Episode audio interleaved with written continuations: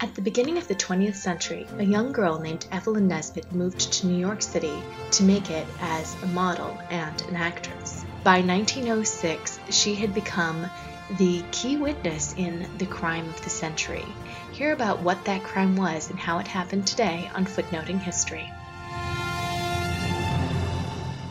Hi, I'm Sam Sagwe, and today I'm going to tell you about Evelyn Nesbit and the crime of the century, making the world go wee. But before I even get started, I want to acknowledge that a lot of my account is drawn from Evelyn Nesbit's reflection of her own past. Therefore, much of what I'm going to tell you is a little bit biased and it comes from her perspective. I'm not entirely sure that's a bad thing in this instance, since so much of her life and the scandal around it really was shaped by the men in her life. So, in some ways, it's actually kind of refreshing to see what the woman had to say for herself. Evelyn's early childhood was unremarkable. She was born on Christmas Day in 1884, not far from Pittsburgh. Her father, Winfield, was a lawyer who pampered his daughter and her brother, uh, her younger brother. He intended for his children, son and daughter both, to receive a college education, and Evelyn would later reminisce fondly of the books he purchased for her. Winfield was not, however, an ambitious man, and was unwise when it came to the financial well being of his family. Perhaps that wouldn't have mattered had he lived longer, but he died when Evelyn was eleven years old. His debts meant that the family was forced to foreclose upon their home months after his death, and his wife, also named Evelyn, though I will refer to her as Mrs. Nesbit in order to prevent confusion, lacked any skills beyond those required to run a middle class household. Mrs. Nesbit found herself raising two children with no money and no skills. She fancied herself a seamstress or a fashion designer, but had no experience to help her get a job. Eventually she did find a job as a sales clerk at Wanamaker's department store. She also found jobs for both of her children there, and between the three of them they could afford to live in a boarding house, and they barely scraped together enough to eat. A week before Evelyn's fourteenth birthday, Mrs. Darrach a local painter saw Evelyn on the street and asked her to pose. After receiving permission from her mother, Evelyn sat for five hours and earned a dollar for her efforts. This was much more than she could make in a day at the department store. Soon she was discovered by other local artists and began to model regularly. Although Mrs. Nesbit voiced some initial objections, she soon realized that they would be able to live off Evelyn's new career, so she quit her job, presumably to oversee her daughter's modeling. Mrs. Nesbit, however, had no business acumen, and would be a limited asset to her daughter. Perhaps she realized that she was in over her head, because Mrs. Nesbit eventually decided to move to New York on her own to look for a job as a seamstress. When she failed again, she sent for her daughter who would soon become the glittering girl model of Gotham. Initially Evelyn was very lucky. Because of introductions from artists in Philadelphia, she ended up working with a respectable old painter in New York, James Carroll Beckwith. Beckwith, it seems, was very concerned for Evelyn. Unlike her mother, he oversaw her career steering her towards real artists, and away from the less morally scrupulous men known for producing what was effectively pedophilia. Evelyn soon started working as a photographer's model, and was featured in a growing number of women's magazines and advertisements. Known for her youthful charm and her talent for appearing simultaneously innocent and alluring, Evelyn quickly became the first recognizable pin-up girl. Some would even consider her the first supermodel.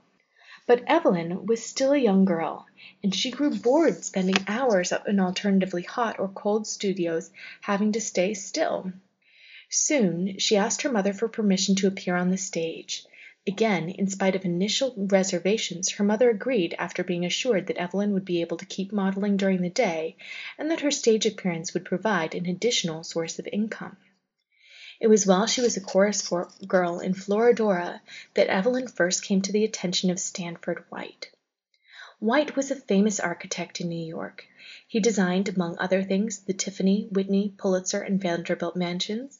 St. Paul's Church, the New York Herald Building, Penn Station, and the Washington Square Arch. His greatest achievement was Madison Square Garden. On the roof was a beautiful garden and a theater topped with a gilded bronze statue of Diana, which was scandalously nude. The statue ignited the indignation of the more prudish elements of New York society, most notably Anthony Comstock, the self proclaimed crusader of purity, and the driving force behind the Comstock laws, which make it a crime to send material with sexual content through the mail. Comstock and his cohort would have plenty of problems with White. White was notorious in some circles for his love of underage chorus girls, and he had many inappropriate affairs with them. White, however, kept these escapades fairly covert. His great aesthetic skills and his ability to acquire coveted art for a price earned him a place in New York society. It was towards the end of 1901 when Stanford White, then forty six years old, arranged to have Edna Goodrich, one of Evelyn's fellow chorus girls, bring the not yet seventeen year old Evelyn to a luncheon he was planning. On the appointed day Edna brought Evelyn to one of White's secret love nests. There they met another older gentleman and had a completely appropriate meal ordered in from Delmonico's which must have seemed like quite the luxury for the girl who just a few months before had been literally starving. After the meal the party moved to another room where White had a red velvet swing. He suggested that they give Evelyn a ride, which she agreed to with childlike glee. Again the diversion was wholly innocent, though Evelyn would later be known as the girl on the swing. After the meal White asked to see Evelyn again. He then had a meeting with Evelyn's mother, where, apparently, he managed to charm her. White would soon convince the family of his paternal benevolence. He established Evelyn and her mother in a respectable suite at the Wellington Hotel, and he began to pay for Evelyn's brother Howard to attend boarding school. Meanwhile he continued his innocent rendezvous with Evelyn, providing her with luxurious meals and toys from F.A.O. Schwarz. Soon Evelyn found herself charmed by this portly, erudite man whom she would start to refer to as Stanny. Perhaps he filled the hole left by her father, or maybe she just needed someone to take an interest in something beyond her looks, and Stanny did make some efforts to improve her education. Or maybe it was simply his generosity, but whatever the reason, White soon became a central part of Evelyn's life. After some time White suggested to Mrs. Nesbit that she should take a holiday to visit her son. He generously volunteered to assure that Evelyn remained safe in New York. And so Mrs. Nesbit left for ten days after extracting a promise from her daughter that she would obey White. After her mother left, Evelyn came to one of the standard dinners at White's apartment. Only this time the other guests mysteriously decided not to come. She stayed anyway and enjoyed the meal where she discovered that the champagne poured freely. After the meal Stanford invited his youthful guest to explore the areas of his apartment that she'd never seen before. First he took her to a room covered in mirrors, which appealed to the beautiful young Narcissist. He then invited her into a small bedchamber and invited her to play dress up, offering her an expensive yellow satin kimono. Then he induced her to drink another glass of wine, which she later recalled tasted a bit bitter. After that she passed out. She would later say that she had simply drunk too much; others Harry Thaw, for example would insist that she had been drugged. When she awoke she was lying on top of the sheets clad only in a pink undergarment next to the nude Stanford White. In 1914 she recalled, and here I quote: "I could not realize what happened. All I knew was that something terrible had come to me, and I screamed. With terror on his face he tried to stop me. 'For God's sake don't!' he pleaded. It was horrible horrible. I knew without understanding. What happened after I cannot tell." Stanny tried to comfort her, and then drove her home, where he left her sitting in a chair by the window. So in short the girl had been raped. Stanny would return later. He would tell her that this was normal, that everyone did it, that no one talked about it. He would extract promises of silence, which she kept for a time. And then he told her that she belonged to him a fact which she took at his word. In the coming year their sexual trysts would continue in secret, though Evelyn would always feel polluted by that initial loss. Reflecting on Stanford White later, she would refer to him as, and here I quote, a benevolent vampire. Although White's attentions to Evelyn continued, he still had a wandering eye, and continued his liaisons with other chorus girls. These affairs made Evelyn jealous, and she attempted to make White jealous in turn by accepting dinner invitations from men who admired her on the stage. Her most successful attempt to arouse White's envy was a short-lived and probably innocent affair with Jack Barrymore. Barrymore was a young, eccentric, good-for-nothing drunk who hailed from a famous acting family. He would later have a very successful acting career, but when Evelyn met him he was living off his charm and the kindness of family friends. The two went about town together for a few weeks. One night they passed out drunk in Jack's room. It was the first night that Evelyn had spent away the whole night from home. And when she returned she discovered both her mother and White waiting for her, ready to chastise her for her indiscretion. Soon thereafter Barrymore proposed, but Evelyn turned him down, accepting instead an invitation from Stanny to attend a girls' school in New Jersey. Before she left for New Jersey, one more man would enter the scene, Harry K. Thaw. Thaw was the heir to a forty million dollar fortune in Pittsburgh. He was also somewhat unstable, and was known by some as Mad Harry. He had curious appetites, which often involved handcuffing and beating women. He spent an estimated forty thousand dollars over the course of two years to lure two hundred girls to a hotel room, where he posed as a theatrical coach, and then proceeded to beat them with dog whips. Although Harry had managed to establish himself in European society to a degree, he was less successful in New York, where his lack of social graces trumped his wealth. Although Thaw's exclusion from high society in New York owed mostly to behavior unbecoming a gentleman, he uh, became fixated on Stanford White as the reason for his social humiliation. For his part, White didn't much like Thaw, whom he referred to as the Pennsylvania Pug but he had too little regard for him to actively thwart him either.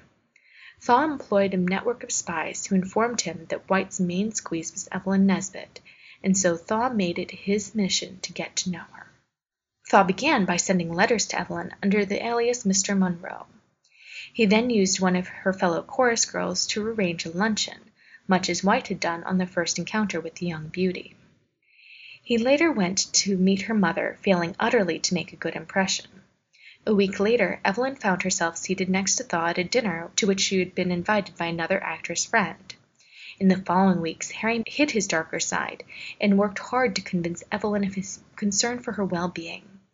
Just after she left New York for the school Harry proposed to the chorus girl, and she refused.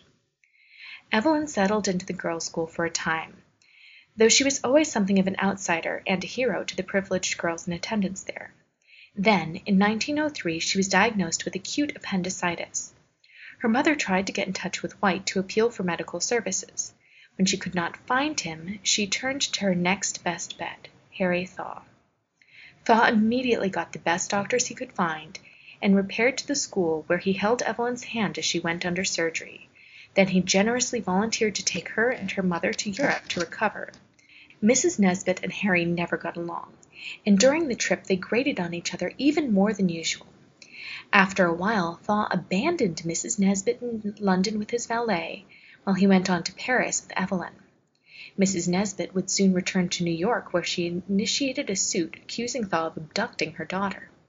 Meanwhile Harry continued to convince Evelyn of his concern. One night when they were in Paris he convinced her to tell him why she kept refusing his marriage requests. As he suspected, she had been spoiled by "the beast," Stanford White. He insisted she tell him the whole story in detail. He cried with her. He forgave her, and he told her it was not her fault. Then he took her to a secluded castle in Germany. While they were at the castle, Harry revealed his true colors. One night after supper he banished the servants to the far end of the castle. Then, after they retired, he entered Evelyn's bedroom. He was naked and carried with him a dog whip. He beat her and raped her and then left the room. When they moved on from the castle he allowed her to see a doctor to check in on her recovery from the appendectomy, but nothing was said of her other injuries. Evelyn found herself trapped in Europe with Thaw for a time. When they returned to London she met friends of White's and appealed to them to bring her home. And so Evelyn returned to New York to her mother and to Stanford White. Thaw, however, had not forgotten about her, and sent appeal after appeal, apologizing, insisting that he had changed and begging for her forgiveness. He went crazy thinking about what White had done to her, he insisted. He would never do it again. Now, I'm going to make a long story short. In the end Evelyn married Harry K. Thaw. Why, might we ask, would she do such a thing? Well, it's easy to doubt her judgment, but at the same time Evelyn didn't have many choices. She had been polluted by her sexual contact first with White, then with Thaw, and she refused to marry without revealing her past to her prospective fiancé. Thaw knew about her sordid past and he wanted to marry her anyway. He was also extremely wealthy and could offer her a comfortable life. This is not a factor that we should underestimate. Evelyn had known what it was to be hungry. She had worked hard, but she had developed no skills aside from her beauty, which would not last forever. She had also grown used to luxury in her dealings with White and with Thaw. Evelyn was in a difficult position. White could not afford to keep her forever. He was married, and he wouldn't want to anyway because he had a decided preference for young girls. Evelyn might have seen Thaw as her only alternative, and maybe she was right. It's also entirely possible that at barely eighteen years old, having little memory of her own father, that Evelyn believed that this was the way men treated women and that it was normal. Of course, what they did to her was inexcusable, but she wouldn't necessarily have understood that. The wedding was a small one in Pittsburgh. The bride wore black. The only people in attendance were the Reverend, his wife, and family, which included Evelyn's mother, who had by then remarried, and was more or less estranged from her daughter. After they were married, Evelyn and Harry moved into his family home in Pittsburgh, where they lived quiet lives as Presbyterian philanthropists. It was an existence that Evelyn found painful and that Harry would not be able to keep up for long. Then in June 1906 they decided to travel to Europe with Harry's mother. The couple went to New York to prepare for their journey, while Mother Thaw traveled ahead to meet them in London. On the evening of June 25, 1906, the Thaws planned to go to dinner and a show with a couple of friends, the specifics of which would be determined by Harry. They began the evening at a fashionable restaurant, but then moved to the Café Martin. While they were there Stanford White entered the restaurant along with his 19 year old son Larry. Evelyn noticed him, but luckily Harry did not. After White left the premises Evelyn informed her husband that "the beast" as he insisted she call her former paramour, had been there. He was disgruntled. After the meal, however, he announced that they were going to the opening of a new show, a musical called Mam'selle Champagne, which was showing at the Rooftop Theatre of Madison Square Garden. This was an extremely unusual choice, since usually Harry refused to set foot in any building connected with White. The show apparently was horrendous. Harry complained about their seating, and then spent much of the performance pacing back and forth at the rear of the roof garden, perhaps unhappy that White was not in attendance. Then a little before eleven o'clock, when the show was nearly over, Stanny entered the theatre on his own and took up his customary seat which had been left empty. Soon thereafter Harry returned to the table, making no note of White's entrance. At this point Evelyn suggested they leave. All four agreed, and Harry even helped Evelyn with her wrap before proceeding towards the elevator. As the elevator doors opened, Evelyn noticed that Harry had once again vanished. Moments later she heard a startlingly loud gunshot. The musicians faltered, and Evelyn recoiled as she heard two more shots follow in rapid succession. Those closest to the crime witnessed Stanny's body topple over with the top part of his face torn away. Others seated further away purportedly believed for a moment the shots were part of the show. Then there was a dreadful silence before Harry began to shout, I did it because he ruined my wife. He had it coming. He took advantage of the girl, and then he deserted her. Then panic ensued as 900 frightened theater goers tried to flee.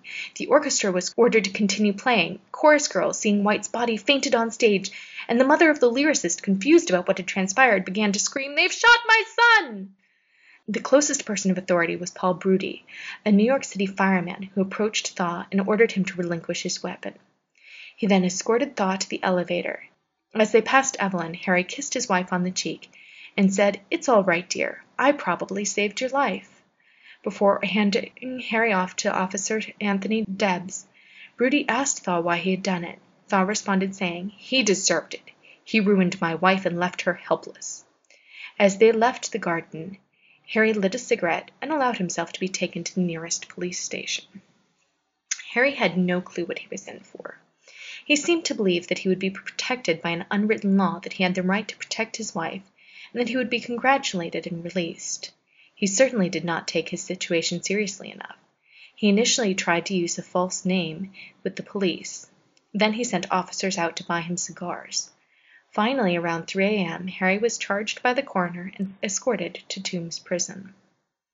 Less than an hour after the murder, reporters began to prowl about what they already began to suspect would be the crime of the century. By morning the papers were filled with unsubstantiated rumors about the tragedy, and only weeks later Thomas Edison's studio would put out a film version of Rooftop Murder. This case would be the most sensationalized criminal proceedings of its day. It would also be supremely mishandled by the Thaw family. Harry initially contacted their family lawyers to help him out in spite of the fact that none of them were experienced in criminal law. He dismissed his first lawyer, Delafield, naming him the traitor, because he wanted to defend Harry by reason of insanity. Mother Thaw, for her part, also wanted to avoid the insanity defense unless it was the only way to save her son from the electric chair. She was very concerned with maintaining the reputation of her family, and did not want others to notice that insanity actually did run on her side of it. Evelyn, for her part, supported her husband in the defense that he wanted, even though she privately believed that he was, in fact, crazy. She also depended at this time on Harry and his family for sustenance. The trial began in January of 1907, by which time the media frenzy still had not died down. The Thaw case would be the first trial in American history for which the jury was sequestered. It took over a week and 600 prospective jurors to find 12 men who had not already made up their minds. It's probably a good thing they remained in isolation during the course of the trial, because every aspect of the trial would be published for the ravenous public, who seemed to really enjoy the fall of the society architect and his wealthy slayer. The first few days of the trial were a disaster for Thaw's attorney, who after the second day asked in tears to be fired. The family then hired Mr. Delphin Delmas, an undefeated criminal lawyer from San Francisco. Delmas agreed to pursue a defense that would attempt to clear Harry on account of his righteous indignation and the defense of his wife. The center point of this defense would be testimony by Evelyn, who was asked, after years of silence, to tell the world about her relationship with Stanford White. Evelyn was called to the stand on February 7, 1907. The courtroom was packed that day, and for the first time during the sensationalized trial it was necessary to post extra security outside the courtroom. And there Evelyn told the story of her debasement to an amazed crowd. It was printed in every major newspaper. And the next day the crowds outside the courtroom had swelled to several thousand people, wanting to get a glimpse of the dangerous beauty. When she left the courtroom that night Evelyn found herself battling through hundreds of people, mostly women, who sought to get close to her and to touch her. As they began to break through the barricade policemen had literally beat them back with nightsticks. In spite of later impressions, Evelyn's now heightened fame was not something to be envied. The trial lasted until April of that year and ended up with a hung jury. Harry stayed in prison and Delmas returned to San Francisco. The second trial would be much faster, beginning in January 1908 and ending in February of that year. This time Harry's legal team decided to use the insanity defense and they were successful. Harry K. Thaw was sent to an asylum for the criminally insane. At first, convinced that he would be able to secure his imminent release, Harry remained in a fairly good spirit, even enjoying conjugal visits with his wife. However, the longer he stayed incarcerated the angrier he became, and soon he began to blame Evelyn for his predicament. Things got even worse when Evelyn informed him that she was pregnant with his son. Although she would maintain until her dying day that her son, Russell Thaw, was Harry's son, he never acknowledged the boy and soon divorced his wife. After the divorce Evelyn found herself in a bad situation. She finally mended fences with her mother, who would be instrumental in raising her grandson. Evelyn herself then went to Europe, where she used her notoriety to break into show business. She would eventually marry her dance partner, Jack Clifford, though the marriage would not work out. Like her mother, Evelyn would try her hand at a variety of different employments, but none of them would ever be very successful. She succumbed to alcohol and drug abuse for a time, but eventually cleaned herself up. Harry died of a heart attack in 1947. he left his ex-wife $10,000. It was the same amount he left to a waitress he fancied in Virginia. At that point Evelyn moved in with her son, Russell, and his wife. She would be very close to her three grandchildren. When she died in 1967 at the age of 83, she was still remembered as the girl on the swing. Her legend would live on, not only through her portraits, but also through the film done about her by 20th Century Fox, The Girl in the Red Velvet Swing, for which she worked as a consultant. She also features in the 1975 novel Ragtime and in the musical of the same name. This has been Footnoting History. If you like the podcast, be sure to visit our website, footnotinghistory.com, where you can find links to further reading suggestions related to this week's episode, as well as a calendar of upcoming podcasts. You can also like us on Facebook and follow us on Twitter at History Footnote. Until next time, remember the best stories are always in the footnotes.